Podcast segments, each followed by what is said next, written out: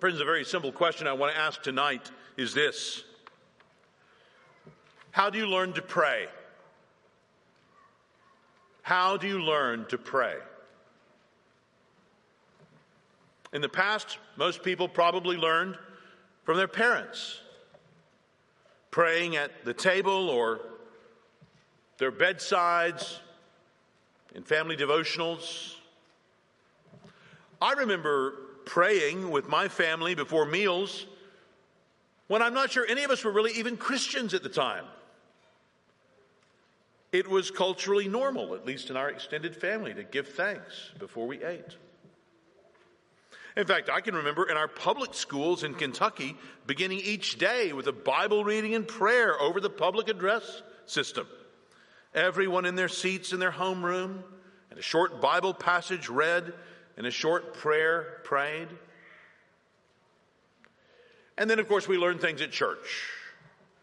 These prayers may be shouted and spontaneous and rhythmic, or they may be quietly read from a book of common prayer, or something in between.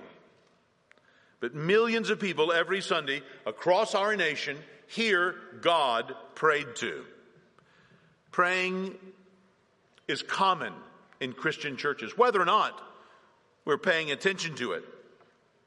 We are being given examples of how we too can pray. Sometimes good, sometimes not so good. But all prayers we hear suggest something to us about prayer. So, how can we learn to pray? In this time together, I want us to turn to Paul's letter to the Ephesians that we've begun to study this year. Let's look at the last section of chapter 1, verses 15 to 23, and see in this example of Paul's own praying some things that we can learn about praying for our own prayer lives. So follow along as I read from Ephesians chapter 1, verses 15 to 23.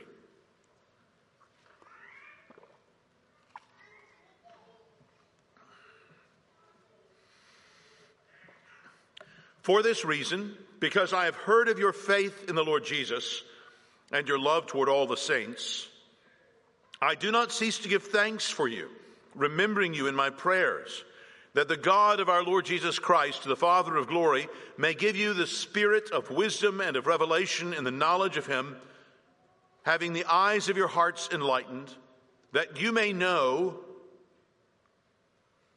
what is the hope to which he has called you what are the riches of his glorious inheritance in the saints? And what is the immeasurable greatness of his power toward us who believe?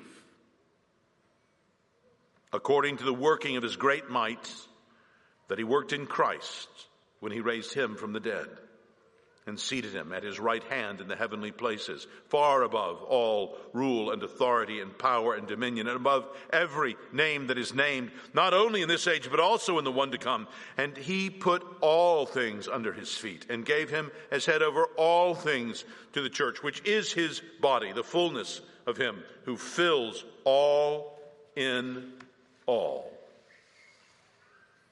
This prayer should instruct us about our prayers for ourselves and for others. Let me suggest six basic lessons we learn about praying from Paul's example here. These are lessons that I think are very simple and they are wonderful. When you pray, number one, look up and around. Look up and around. Uh, I don't mean that literally, like look up and around. I don't mean that. Uh, what I mean is look up in the sense of what Paul is doing here in chapter one. He praises God and then look around and then pray for those around you. Really take this from looking at all of chapter one. If you, if you look at our passage at verse 15, notice how it starts. Paul says, for this reason. Paul is really pulling together the whole chapter here. He is most immediately referring to the Ephesians believing, which he referenced up in verse 13, and which he restates here in verse 15 as your faith in the Lord Jesus.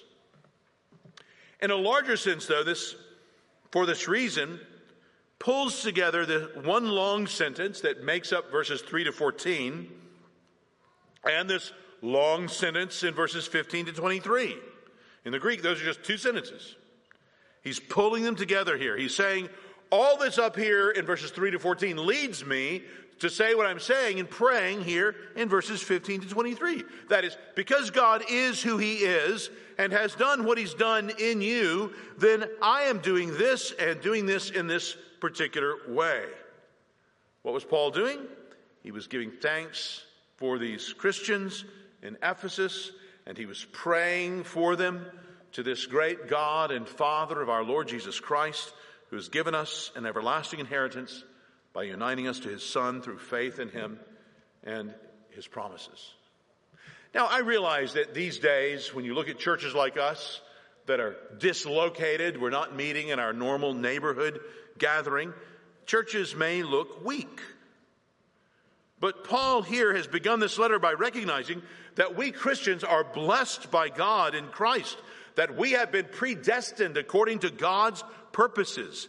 This particular assembly, named after where we normally meet, and Lord willing, to meet again there soon, the Capitol Hill Baptist Church, gathers together confident of God's blessings to us in Christ, which blessings are far more powerful and long lasting than any virus could hinder or vaccine could help.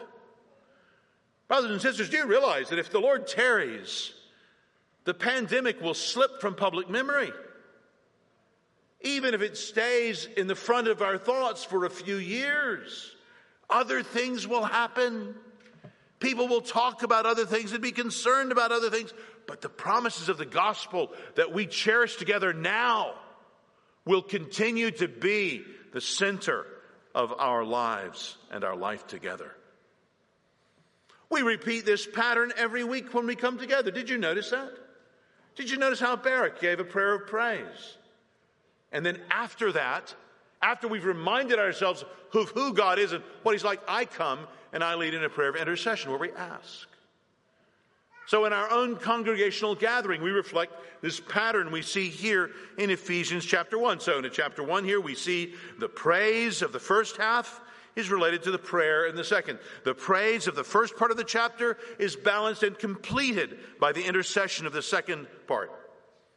We see in this whole chapter taken together the importance of both praise that gives rise to the intercession and the intercession that is the flowering of the praise. Adoring the God who blesses us with every spiritual blessing and purposes and works all things according to the counsel of his will naturally leads us to turn and pray and to pray along these very lines because we know that this God is able to hear and he's able to answer. We know that this God is willing to hear and more willing to answer than we are to ask.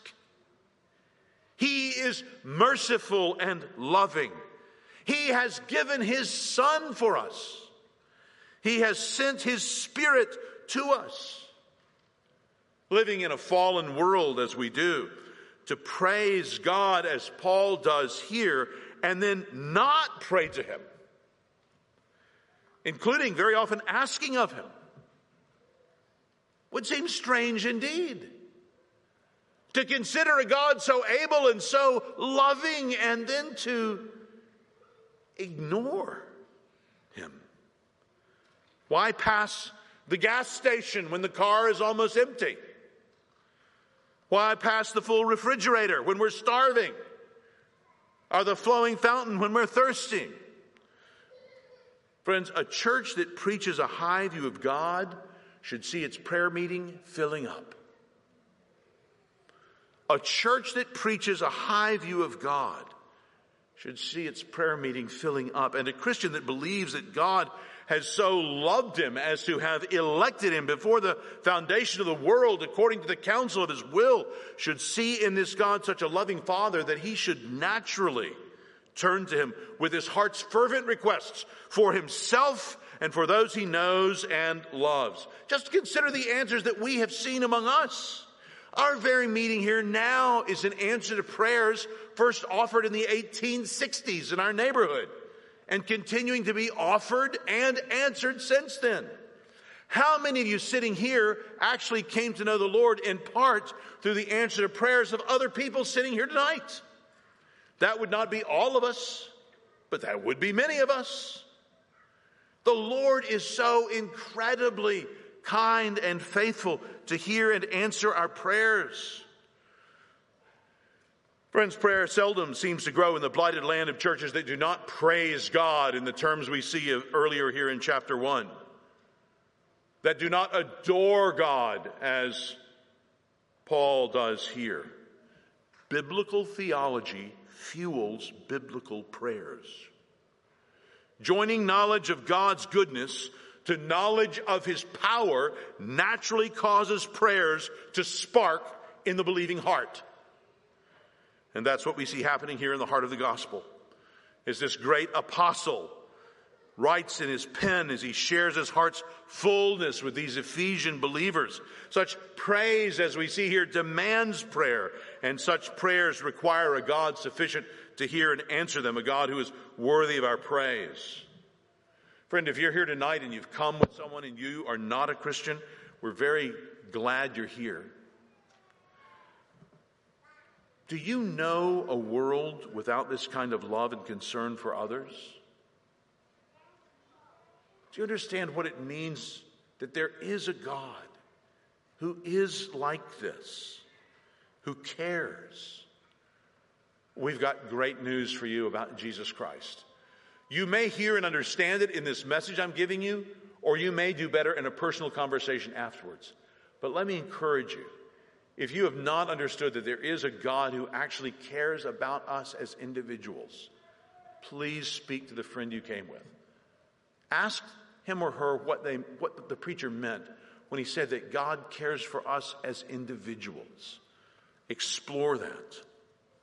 Anyway, simple lesson number one on prayer look up and look around. That is, praise God and pray for others. Lesson number two when you pray, and I'm really taking this from the whole passage I've read to you, verses 15 to 23.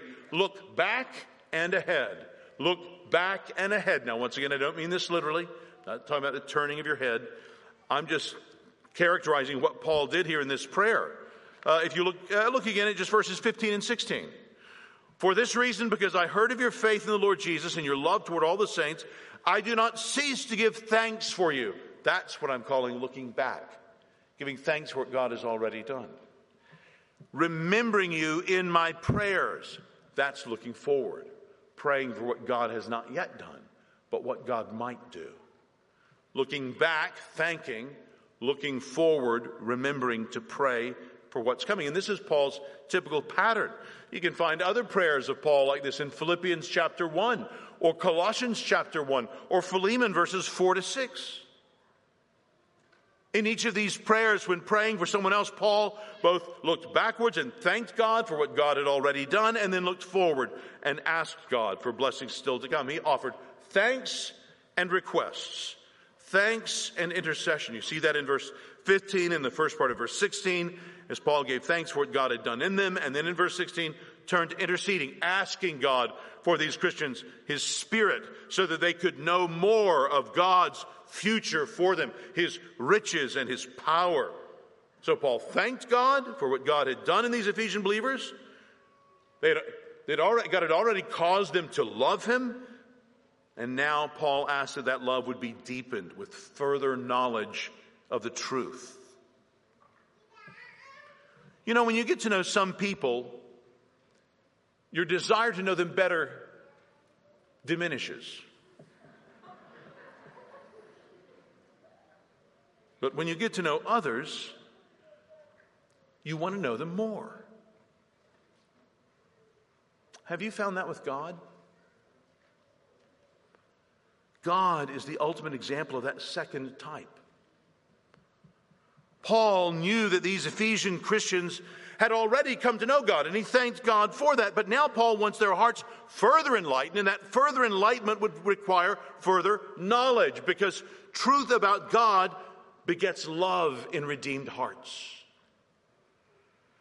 By means of such praying, beginning with thanksgiving and then going into intercession, Paul is reminding us that God has already shown himself powerful and good by what he has already done in the lives of the very ones we're praying for. And this should encourage us to what? To ask still more of him. As we take note of what he's done, we're encouraged to ask still more. So, my Christian friend, I wonder how you're doing in your own prayer life. Are you one of those with developed thanksgiving muscles, but your requesting muscles are puny? Or are you the other type who rushes into the Lord's presence asking this and this and this never stopping and taking stock and taking time to thank Him for all that He's answered of what you've asked before? Too often, that latter one is like me.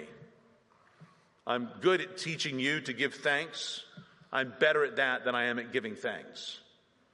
In my own quiet times every morning, I'm pretty good at meditating on Scripture, pretty good at praising the Lord, good at interceding, but I don't think I'm as practiced as I should be at Thanksgiving. And I'm instructed and encouraged by this passage. So as you pray later tonight and tomorrow morning, join me and, and try to self consciously begin your praying by thanking God for answering your earlier prayers. You know, many Christians in the past would keep literal logs of prayers made and answered. A book I've mentioned many times before by Samuel Prime called The Power of Prayer. Many books are called The Power of Prayer. Many of those I would not recommend you read. This one is by Samuel Prime, not Derek Prince. Samuel Prime. Not even Derek Prime, a dear Scottish brother, wonderful man, but this is particularly Samuel Prime. It's a 19th century book, The Power of Prayer. It's a straightforward, you could even say boring account of the prayer revival in New York City in 1858, where they met at noon and they would just write down requests of prayers for about an hour. And then they would write down answers to those prayers that they had made yesterday. And the, the book is just filled with captain of this ship prayed for on Tuesday. Thursday, word of his conversion comes. I mean, just prayer after prayer made and answered. And friends, that's typical of God. That's typical of God in the past, and it's typical of God in our own lives. And if that doesn't seem what God is like to you, it's because you haven't been paying attention. He is faithful to answer our prayers. God will do that for us. He will do what we could never do for ourselves. We could never give ourselves spiritual lives, but He has done it for us and for all of us who are Christians here today. We could never even preserve our physical being for a single instant, and yet here we are, alive with our being. Friend, what are some of the desires you have for yourself, but that seem your, beyond your ability to bring them about? Have you prayed about them? If you haven't, why not? And you know, you don't have to limit your prayers to those, to only praying for those that you feel a natural affection for. Some of the most difficult people you work with might benefit more from your praying for them than you're talking about them. So let's say there's somebody you work with who's a real pain, and you have a, budget of 100 words to expend about them this week.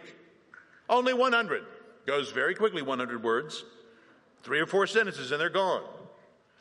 You could expend gaining sympathy from a friend as you commiserate, or you could go to the Lord and expend those words in praying for that person.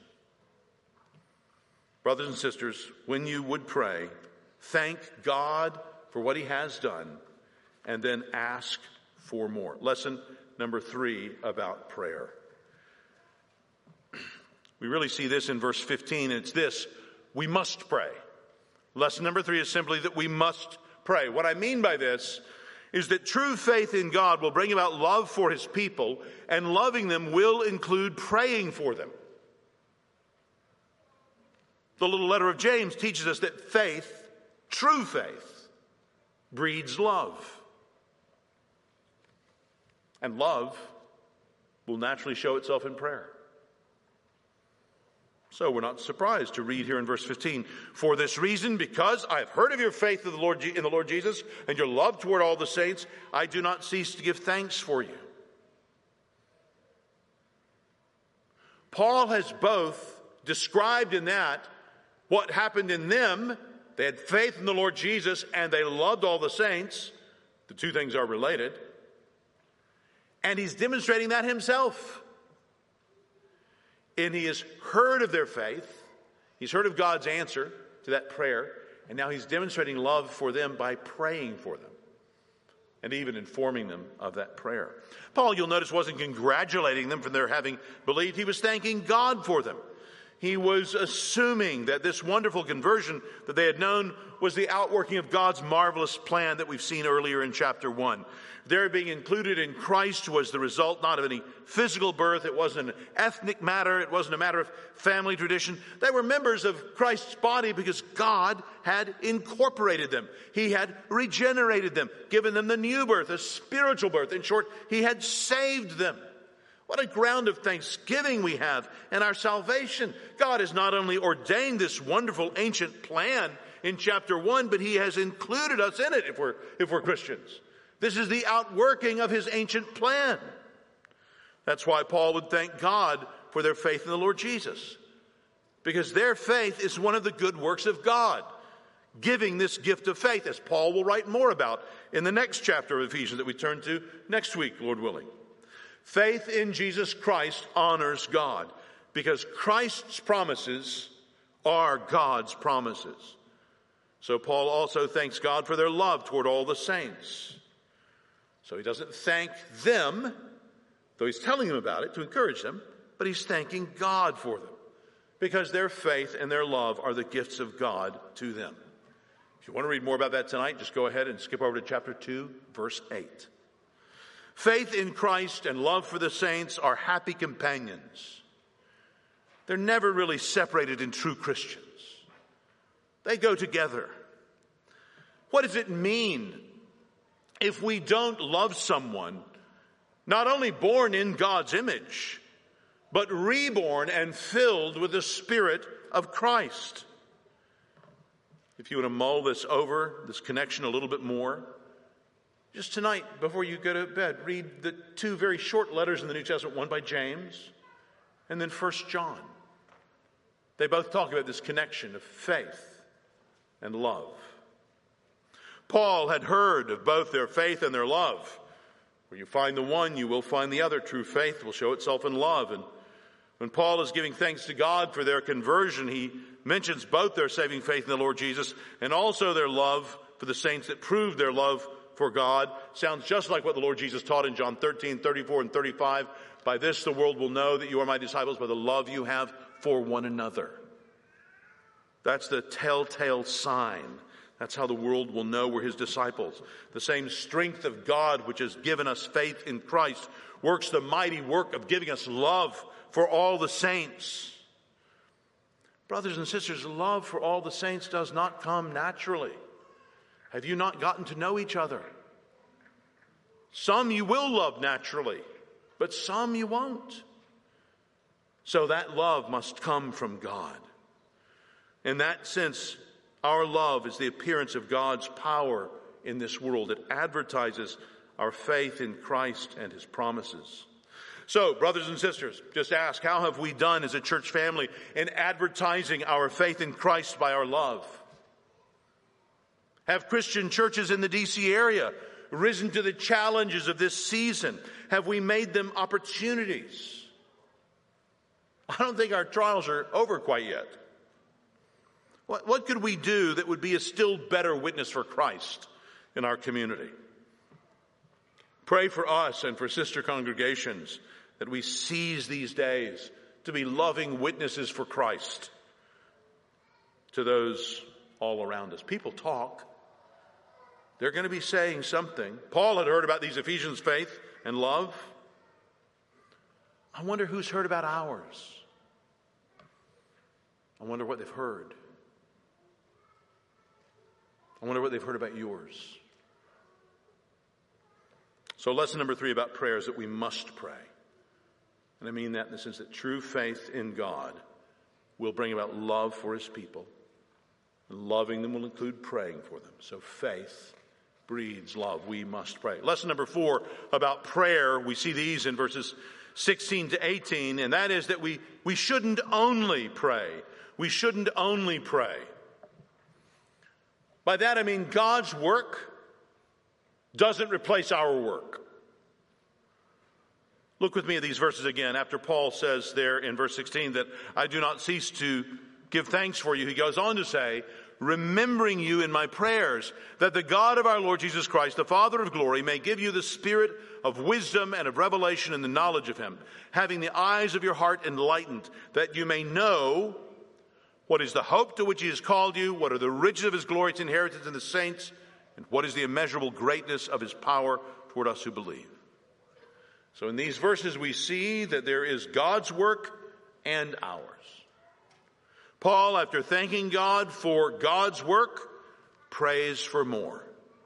He moves to intercession there in verse 17, praying first in verse 17 that they may know God better, and then in the rest of the chapter that they may know God's blessings better.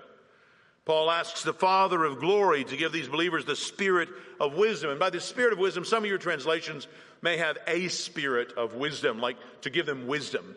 But I think the translations that have that spirit capitalized and view it as the Spirit of God, the Holy Spirit, are, are correct. I think that's a better reading of it.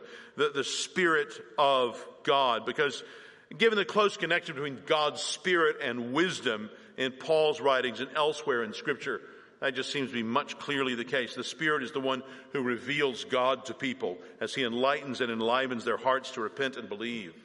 And Paul also prays in the rest of the chapter that they may know God's blessings better. This is how God's Spirit has worked in our lives.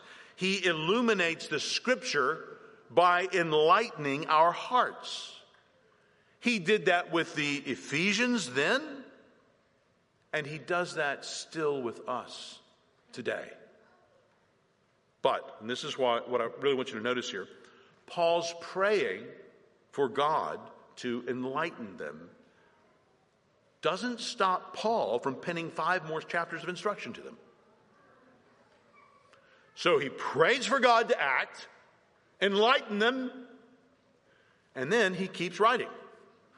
He keeps instructing them further. He keeps giving them more information. There's, there's no conflict between that. So what that means for us is that while we should pray, we shouldn't only pray. God still intends us to work, just like the apostle did in writing and sending this letter of instruction, just like he did in praying for them. He saw no inconsistency in asking God to do and in he himself continuing to work.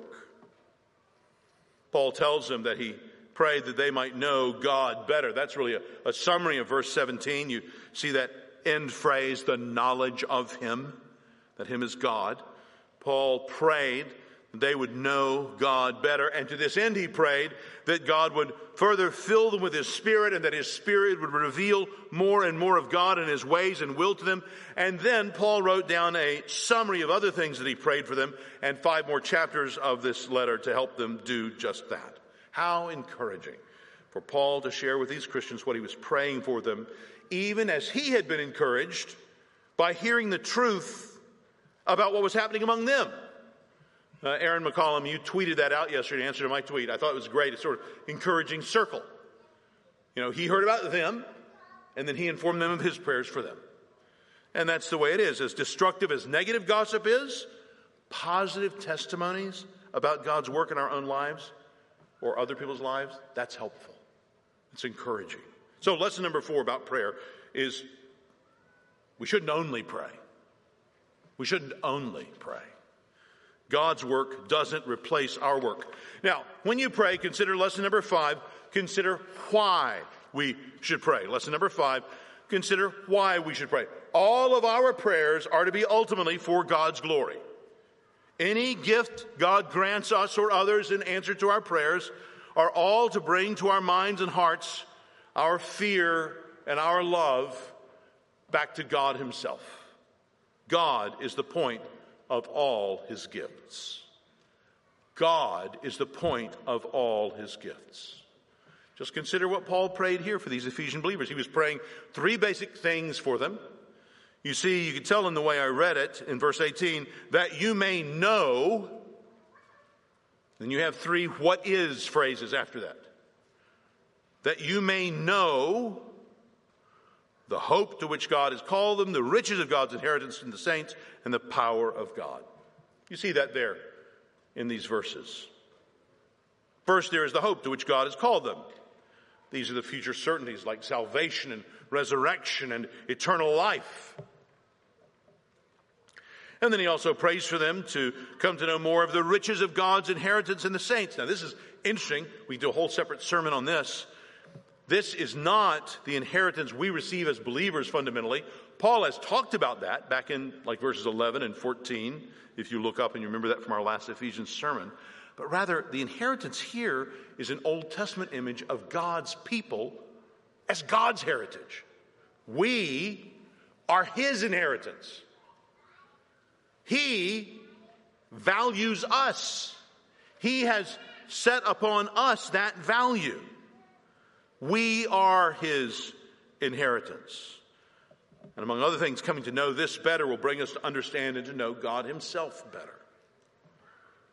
But what Paul spends most of the time on in this prayer is praying that the Ephesians will come to know even more of the power of God and how great it is. So if you've been looking at this chapter and you're this prayer and you're trying to understand these uh, last five verses on Christ, why does he just go into this sort of doxology on Christ? Because Christ is distractingly praiseworthy? Yes. But also logically, in the Old Testament, when you mention the power of God to save, what are you almost always going to be hearing somebody talk about in the Old Testament? The Exodus. Exactly. And in the New Testament, when you hear somebody referring to the power of God in saving us, what are they going to be talking about? The resurrection. The resurrection of Jesus Christ. It's going to be the great example in the Old Testament of God's power, the Exodus. The great example in the New Testament, the resurrection. And what do we have here? Paul talks about them coming to know the power of God more. And what does he turn and talk about? The exaltation of Christ, his resurrection and ascension, and how great it is. That's verses 20 and 21 and 22. Who he understands that as Christ's coronation, as the heavenly son of David, the one whose rule and reign has now begun, and who will come to, which will come to full fruition upon Christ's return. So, brothers and sisters, the point of all of God's gifts to us in Christ are to bring us to know and love Him more. And this then should be the point of our prayers for ourselves and for others. After all, what better purpose could we have in asking for God to do this or that than to bring us or those we're praying for into a, a better and closer relationship with Him? Is there a better purpose for our prayers? That's lesson number five why we should pray. To know God better. Last lesson, number six. When you pray, remember that God takes sides. Remember that God takes sides. What we see in these last verses about God's power shown in Christ's exaltation is that exaltation includes victory over Christ's enemies. That means that God has friends and enemies. Have you considered that? God shows his power, we read in these last five verses. He says in verse 19 that he wants the Christian to grow in knowing what is the immeasurable greatness of his power toward us who believe, according to the working of his great might. So God's power is great, but how great? Well, that's what we see in these final verses. It's, it's been demonstrated. We see in verse 20, we've seen God's power supremely in God's exaltation of Christ. And then in verse 21, we see that this exaltation has made Christ supreme. Christ, our Savior, has been raised above all others for all time. And then in verse 22, we see this description of God's great power explains that this exaltation is for us. Who is this that God has raised over all? He is none other than the one whom God has made head of the assembly, head of the church. He is over all. And in this final verse of the chapter, verse 23, we see this power of God in Christ is now being expressed through us. he fills all and all with his fullness through the church. Christ is specially expressed in and through Christ's body, the church. That's why Paul can later write in chapter 3, verse 10 through the church, the manifold wisdom of God might now be made known to the rulers and authorities in the heavenly places. He has made us his new house. We are where he lives. My Christian brother or sister, whatever power you encounter against you and your faith, whatever trial you may face, whatever temptations may come, Christ is greater still.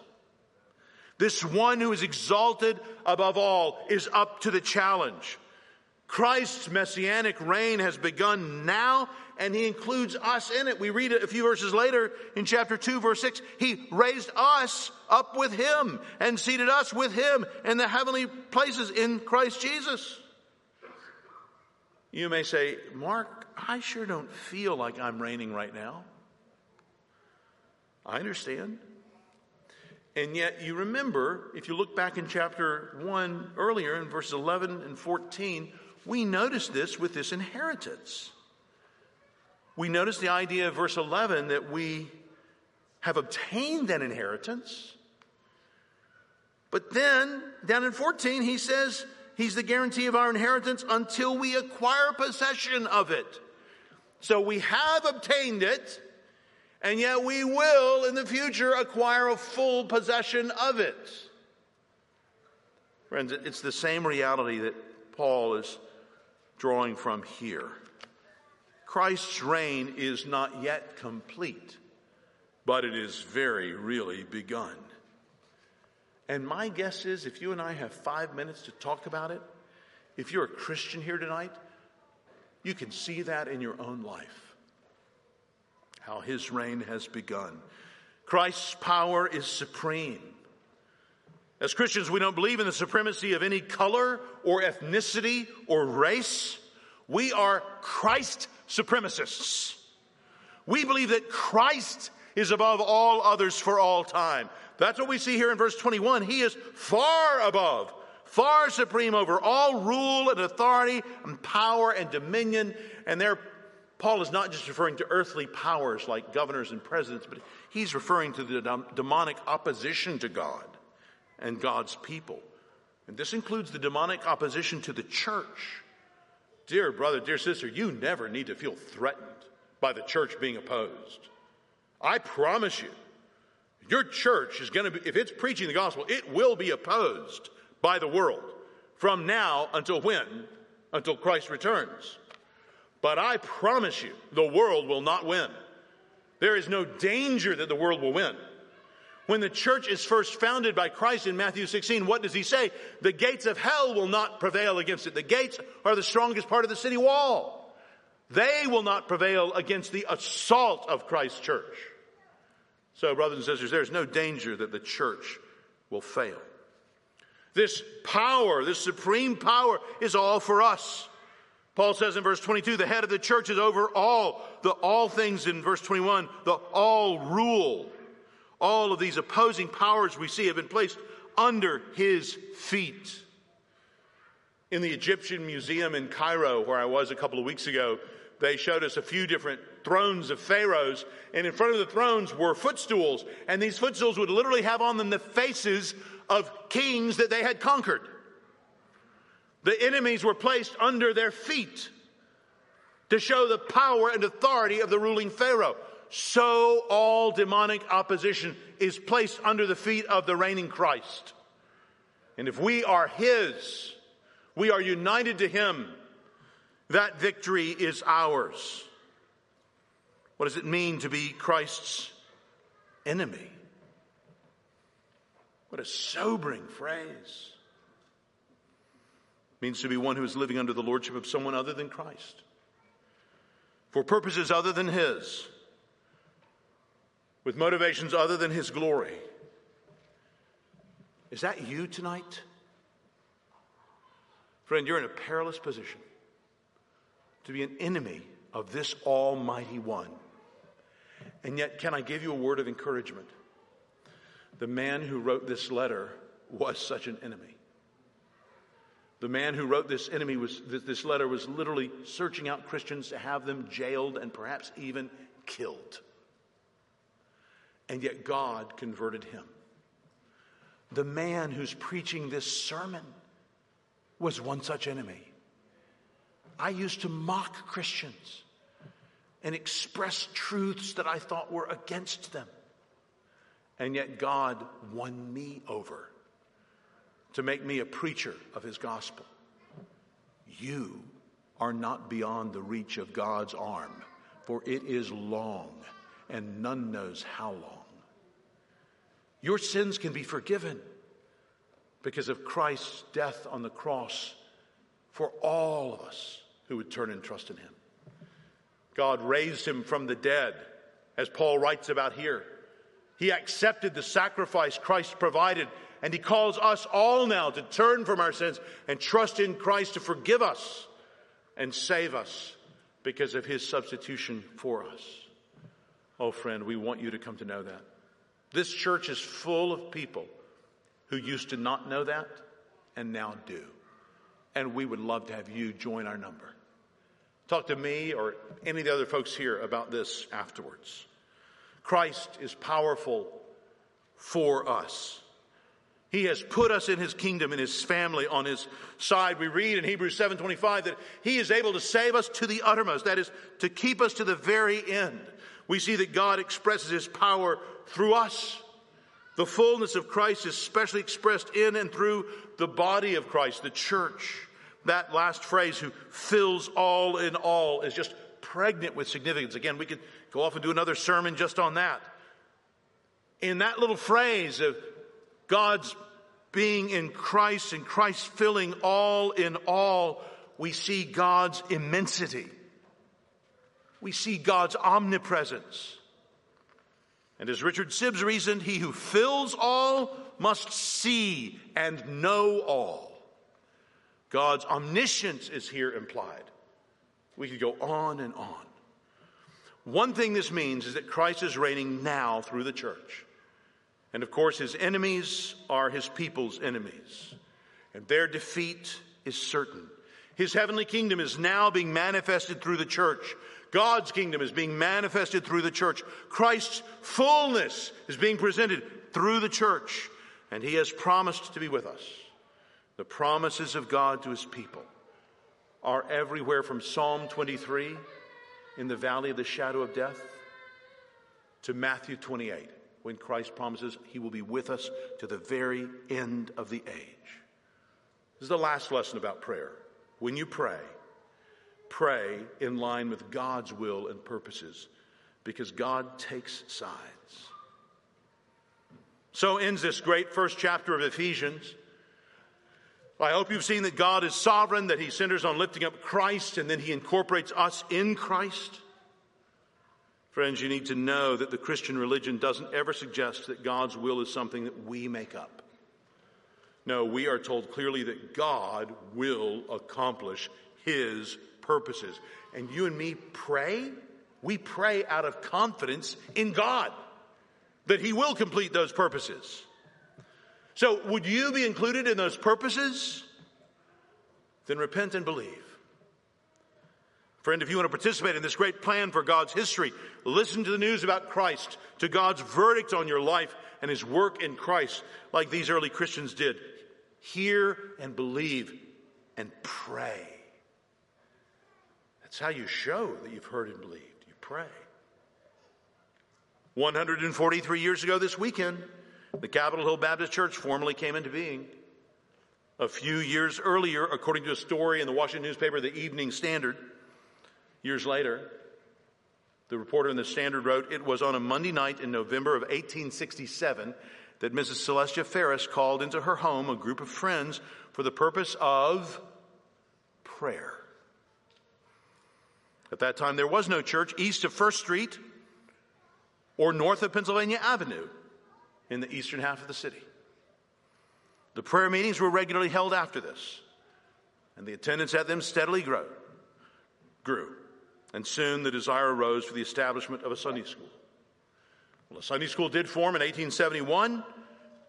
and the prayer meeting, which became a Sunday school, then led to the purchase of our current property and the building of a first building there in 1876. And finally, in 1878, over the last weekend in February, the Metropolitan Baptist Church, our old name, was then constituted. You can still read our original church covenant with those original 31 signatures hanging on the back wall of the West Hall the next time you're in our building.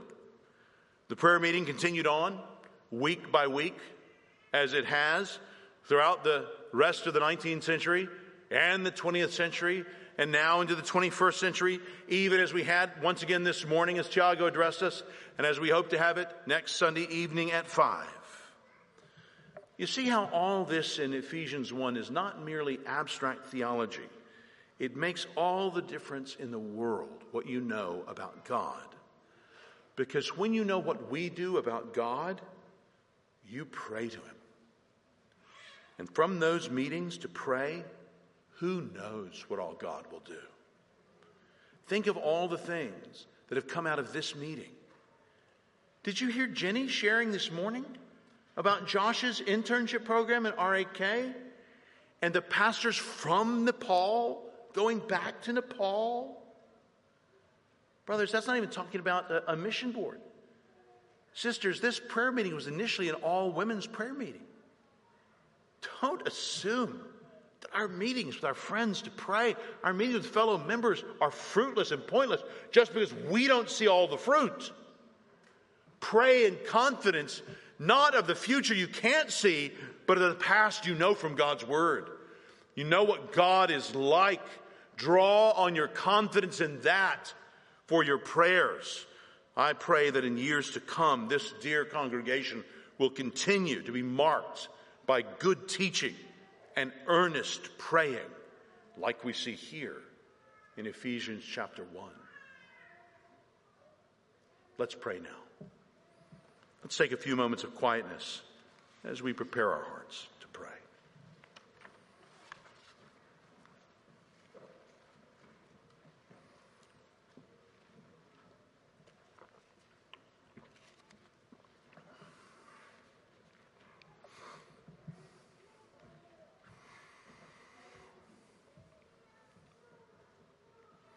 Oh God, we pray that you would teach us more of the hope to which you've called us. We pray that you would teach us more of the riches of your glorious inheritance that you give us in the saints. And we pray in these days that you would teach us more and more what is the immeasurable greatness of your power toward us who believe. Do all this, we pray as the holy, loving, self sacrificing God that you have been toward us. We ask Father, Son, and Holy Spirit in Christ's name. Amen.